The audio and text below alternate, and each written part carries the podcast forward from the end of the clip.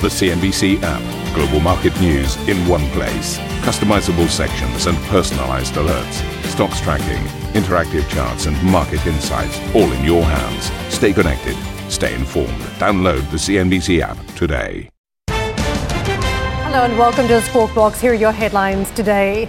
Crude plunges amid reports US President Joe Biden will announce the largest ever release from US emergency oil supplies potentially tapping strategic reserves for the third time in six months.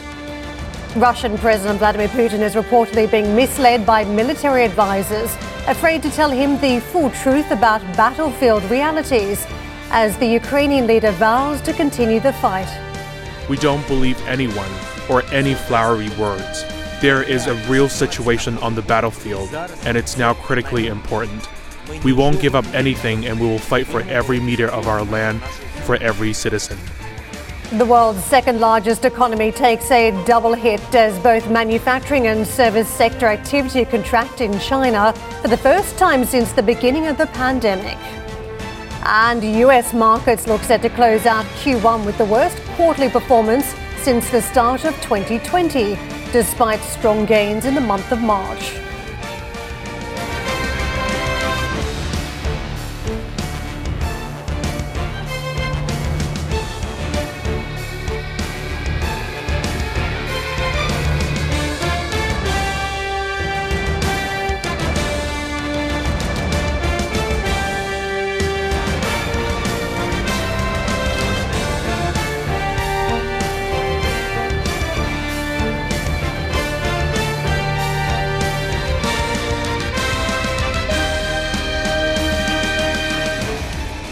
Good morning. Well, we start out the show with a renewed focus on the commodities complex, in particular oil, given moves afoot by the US to potentially release more reserves. What we've got on the Brent price, uh, a rally over the course of the month and the quarter. On the day, though, on the trading day, we have reversed today, and you can see that uh, on the chart uh, to the right. Uh, Brent crude tracking down morning session, as you can see.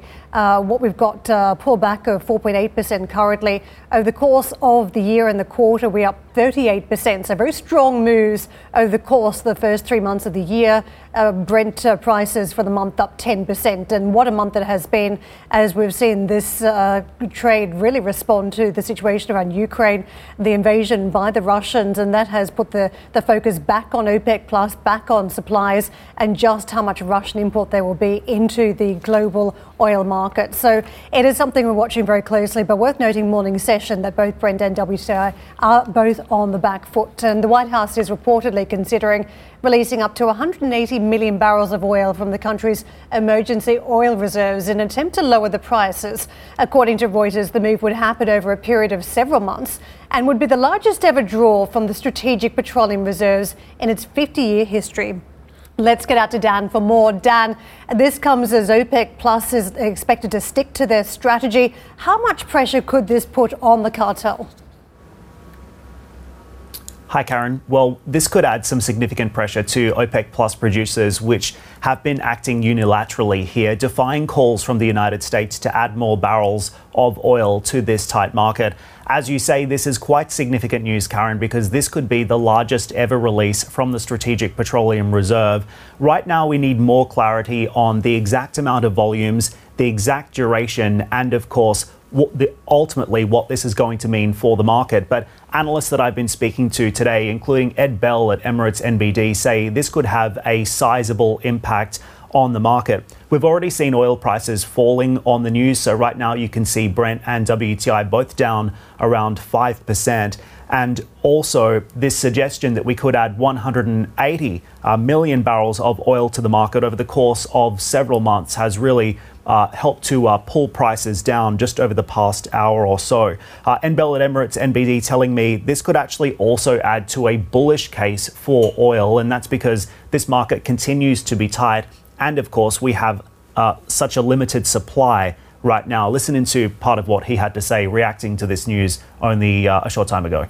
I think markets are still going to be very much squarely focused on supply going forward and the lack of it that we're going to be seeing from Russia, um, the incremental additions we're seeing from OPEC Plus, and so far the real lack of price response from U.S. producers to high prices.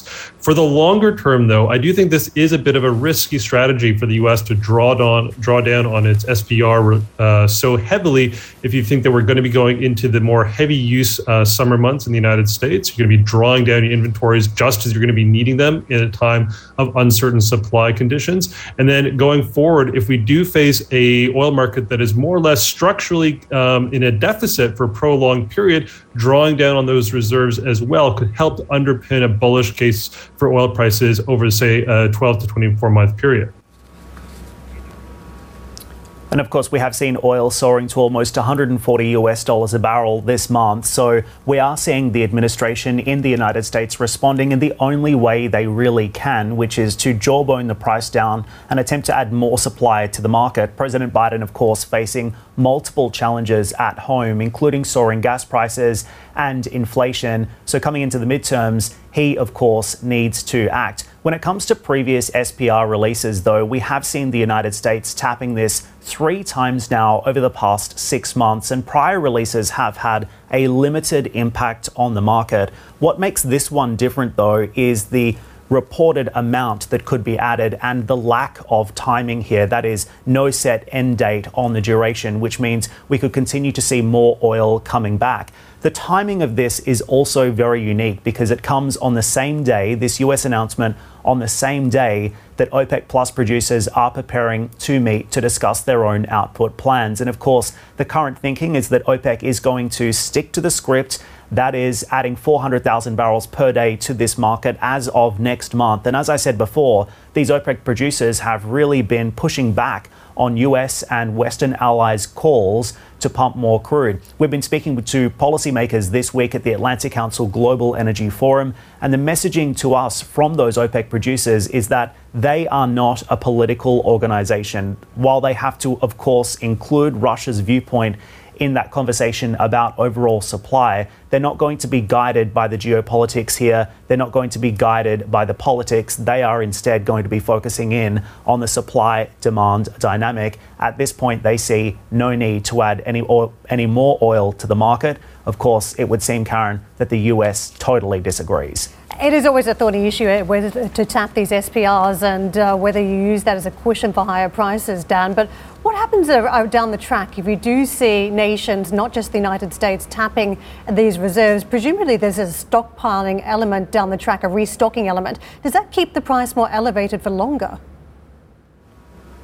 Well, that's the argument that Ed Bell made with us this morning. And as we continue to see the uh, tightness in the market remain, because we have this Russian risk premium in the market, and of course, no ability globally because of a lack of spare capacity to actually replace those lost Russian barrels. The argument is that if we saw SPR drawdowns from the United States and other allies, it could add to a bull case for the market because we would see traders focusing in on that lack of supply. So it's a really interesting dynamic in the market right now. The other thing to look out for is what the structure of this SPR release might actually look like. So, are we going to see an exchange taking place here, as has been done in the past, or are we going to see outright oil sales? From the United States. That, of course, remains to be seen as well. We're going to get more clarity on these issues when President Biden speaks on this issue tonight. The focus in that address is going to be on attempting to tame inflation. But of course, gas prices also have a direct translation to what's happening in the oil market. So that's likely to form part of the conversation as well. What he says will be very closely watched by the market, which is indeed moving on the headlines right now, Karen. And as I mentioned, that Russia risk premium still very much in play right now. This helping to uh, pull prices back, but where it goes from here, uh, anyone's guess at this point. We'll have to wait and see what Biden says later on tonight. Dan, thank you very much. Uh, closely watched by the markets, no doubt, given the R word. has been the buzzword. A recession, a lot of concerns that high inflation and bad inflation uh, met with a response by central banks that could be fairly swift and a much sharper rise in interest rates than initially forecast could trigger that hard landing. That's been one of the big concerns for markets this week. So any change in the narrative around what we're seeing on the oil market and second effects, this could be fairly instrumental for markets. So something we're watching. And if you look at what the markets did yesterday, you could see it was a pullback day, modestly south for the Dow, two tenths in the red, six tenths pulled off the S&P 500, and more off the high-flying Nasdaq, which is where we've seen some of the stronger gains in recent sessions. It saw a, a fall of 1.2% in session. So now where we stand, if you look at uh, how much room we had recovered around the Dow, we're roughly about four and a half percent off the all-time highs. For the Nasdaq, we were out of correction territory a day earlier, but you could see just slipping with this red ink back into correction territory, more than 10% off the 52-week highs. In terms of the treasury markets, uh, this has been the real pain trade for a lot of investors where we've seen this very swift escalation of the yield, also the flattening of the curve, and in some cases, inversion between the five and the long dated. But currently, as we look at it this morning, you can see again three basis points the difference between the two and the tens. We're at 2.31 on that two year and 2.34 on the 10 year. And let me take you to the dollar. And this is the early picture on the uh, foreign exchange market. Sterling just drifting off a little bit versus the greenback. Euro supported. We're at the 111.60 mark. Dollar yen, again, a stronger trade as the dollar marches higher versus that safe haven currency. Uh, about a third of a percent in the green. Dollar also firmer versus the Chinese currency. Let me take you to Asia. We are closely watching the data out of China today and contraction that's been flagged up in some of the survey data. China falling by about a tenth of a percent. So just a subtle slide there, but we've got uh, bigger drops elsewhere, particularly on Hong Kong. That's a fall of 200 plus points or almost 1%. Modest drop for the two markets of uh, Tokyo and Sydney. We're travelling two tenths down on the ASX. The opening calls here in Europe, uh, this is how we're setting up for the trade. We are chasing green arrows on the last trading day of the month. And what a month it has been here in Europe. We will run you through some of those numbers later on. But effectively, over the course of the month, we're up about 1.5% on the Stoxx Europe 600. We saw yesterday, just again, a little bit more slippage, but we are chasing some uh, positivity early on this morning right across these core markets. US futures, let's see how instrumental that US picture is. You can see green just coming through early on on some of these We're chasing uh, some modest upside on the S&P, 29 on the Dow, 67 on the Nasdaq at this stage. So the window dressing day that is month end suggests we might see just a slight uptick. Now, ahead on the show, global leaders work to gauge peace prospects as warnings come that Putin is being misinformed by advisors.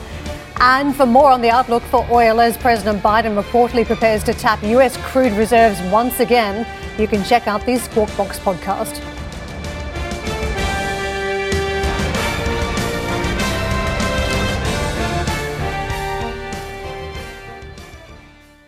Ambition to me is about doing better. I think ambition creates a pathway. Best advice I can give someone starting off a career is don't have a career, have lots of careers, try loads of different things. Talk to people and put your ambition out there. I don't feel that I've hit peak ambition because it's a learning journey. CNBC is where ambition meets opportunity. What does living ambitiously mean to you? Hear it from our CNBC anchors, reporters, and global business leaders on CNBC.com.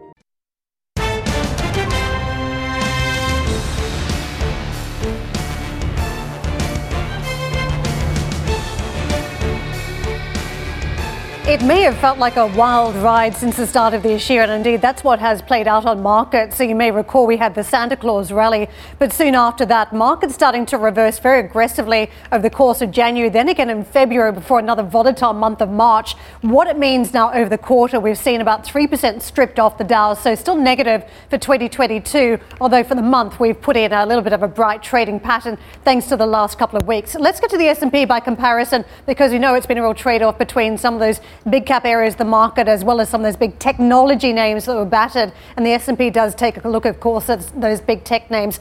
So the quarter down 3.4% for the month, an outsized bounce 5.2%.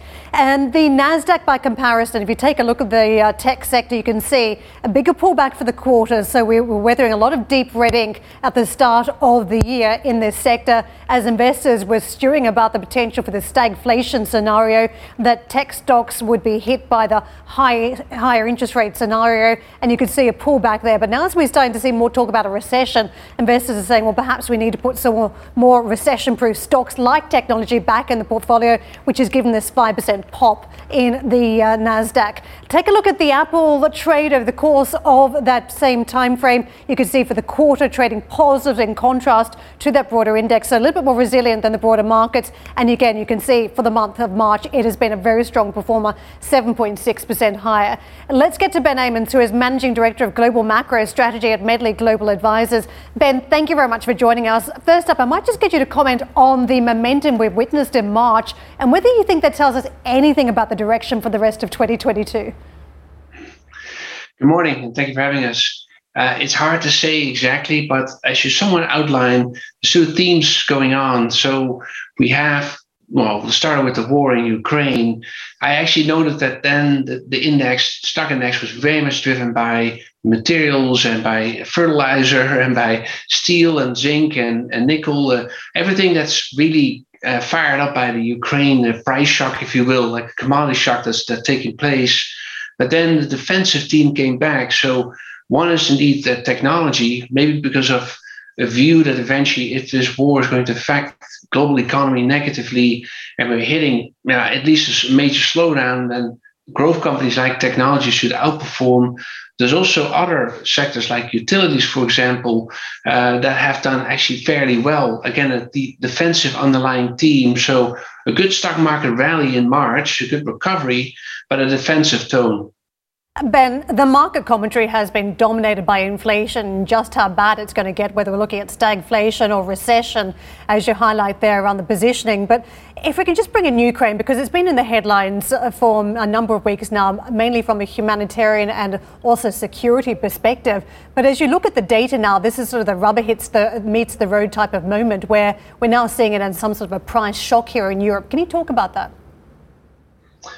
Yeah, it is a uh, it is a significant shock. You know, the, the data that's come out just now, German and and uh, Spanish CPI yesterday, and you're seeing today, you will have Italy and France CPI.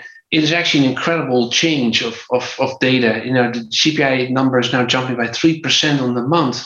I think that's an extreme uh, change, but that shows the extent of what actually occurred in in late February into early March if we're going to not only have a, a war which shut off a lot of the, let's say, um, commodity exports out of Ukraine, it's also the sanctions are playing a major role by taking off the barrels of, of Russian oil out of the market.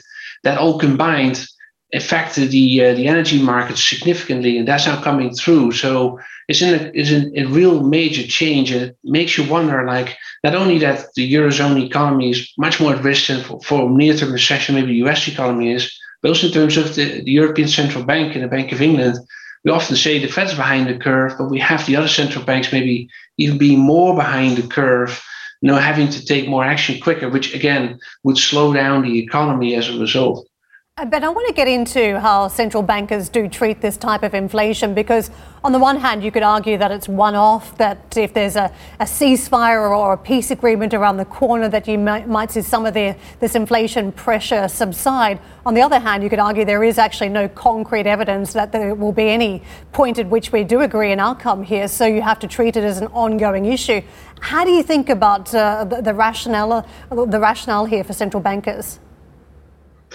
Yeah, we say they're actually boxed in, right? They they have to look at this conflict as a serious economic issue because as much as the ceasefire is underway, the shock has already happened. So you're going to deal with an aftermath of high inflation, and at the same time, you cannot over tighten either, or you would bring immediately recession into the scenario such that you may end up with really a, a stagflation scenario ultimately I think this is the real difficult uh, trade-off for central banks. What you're seeing is sort of the, what they try in the middle of the road, lots of signaling through communication that allow markets to price in a faster rate hike uh, scenario, so to speak. But that's but not execute on that by itself, because if you do, you cause unemployment and, and a contraction economy much faster, and and inflation not necessarily coming down. I think this is sort of describes the, the stagflationary dilemma that central banks face today. If we take a look at the powerhouse that is Germany as a, just a litmus test for Europe, for instance, uh, we know policymakers look for the, the escalation in factory gate prices. We've certainly witnessed that in Germany. They look for this to be passed on to consumers. Uh, and obviously, the German consumer, slightly different one here, not always willing to, to play ball and willing to spend. But the next round, of course, is if there is that pressure at the shops that a lot of workers go back to their employers and say, I want a, a pay rise here. When it comes to Germany, I know that you're looking at the upcoming wage negotiations but this also coincides with a, a very uncertain outlook around energy supply and whether we're going to see rationing. So, can you just talk about the very difficult situation here around the growth outlook for Germany? Uh, Germany may be at risk most for a what they call wage price spiral for some of the reasons that you outline. You know, you have these wage negotiations every year in the spring. Uh, it's going to lead to more demands of wages because we're already dealing with energy shock as it is, and people want to compensate for that. But you're also dealing with that we don't have much energy. So you, what you're seeing, for example, is disruptions in the production process slowly coming through in Germany, but also in some other parts of Europe. And that combined with still lingering effects from the pandemic that at times you know, affect the economy too, meaning slowdown of the economy because people have to stay home. And I think all combined is that people continue to look at there's lots of jobs, there's a tight job market, partly caused by the pandemic, but then we're dealing with an energy shock. So I think it is a wage price spiral risk that Germany in particular is, is currently facing, something that we'll all talk about a lot, but it's actually happening in real time there. So, Ben, as we piece these elements together, where does Europe as uh, positioning options stand versus the United States? Because we have seen uh, fairly decent bounces even in recent days around the, the German and in particular the French stock market, uh, in contrast to what we're seeing in other markets. Would you play these particular names over the course of the next couple of months? Well, there's certainly validity to that and to do that on one hand, because Europe is still an economy that has, as US, continuously recovering from the major shutdown from, from 2020, that I think is still there. But then we're dealing with this, as we were talking about, this the challenges uh, in, immediately head on, affecting the, the eurozone economy in terms of high inflation and and you know slower growth, and a central bank that must step in action now to tighten. Plus, wage negotiations may lead to this some of the effect of wage price spiral. So there is something about it. If the conflict does ease, hopefully, then it, it will lead to a bounce in these European equities. But it may give you some reason to caution and say that is maybe an opportunity to rotate and look at areas, United States or Asia, where these effects are less uh, available as, as a sort of a relative global tactical play, given the situation in Europe. This isn't to say that in the future Europe is not an opportunity, but at this moment, it seems a pretty difficult economic situation that eventually going to affect companies' profitability. So keep a fairly dynamic strategy there. Ben, thank you very much for joining us this morning. Ben Emons with us, Managing Director of Global Macro Strategy at Medley Global Advisors. Vladimir Putin is reportedly being misled by his advisors who are too afraid to tell him how badly Russia's offensive in Ukraine is going. A US official provided NBC News with declassified intelligence documents that claim that there is also persistent tension between the president and key ministers. Russia has continued to strike the outskirts of Kiev despite promising to drastically reduce military operations there to help boost mutual trust in peace talks. Speaking in China overnight, Russian Foreign Minister Sergei Lavrov told reporters that peace talks in Istanbul were progressing well. We deem the results of the talks that took place yesterday in Istanbul as a positive advance forward. This isn't the end result yet, but the fact that Ukrainian negotiators acknowledged the necessity for a non nuclear, non bloc status for Ukraine. They acknowledged the necessity to guarantee their security outside the framework of NATO. I consider that to be substantial progress. Meantime, Ukraine President Volodymyr Zelensky says the country is preparing for a renewed assault in the east as he cast doubt on Russia's comments to the peace talks. Russia is amassing forces for new attacks in the Donbass, and we are getting ready for this. We don't believe anyone or any flowery words. There is a real situation on the battlefield, and it's now critically important. We won't give up anything and we will fight for every meter of our land, for every citizen.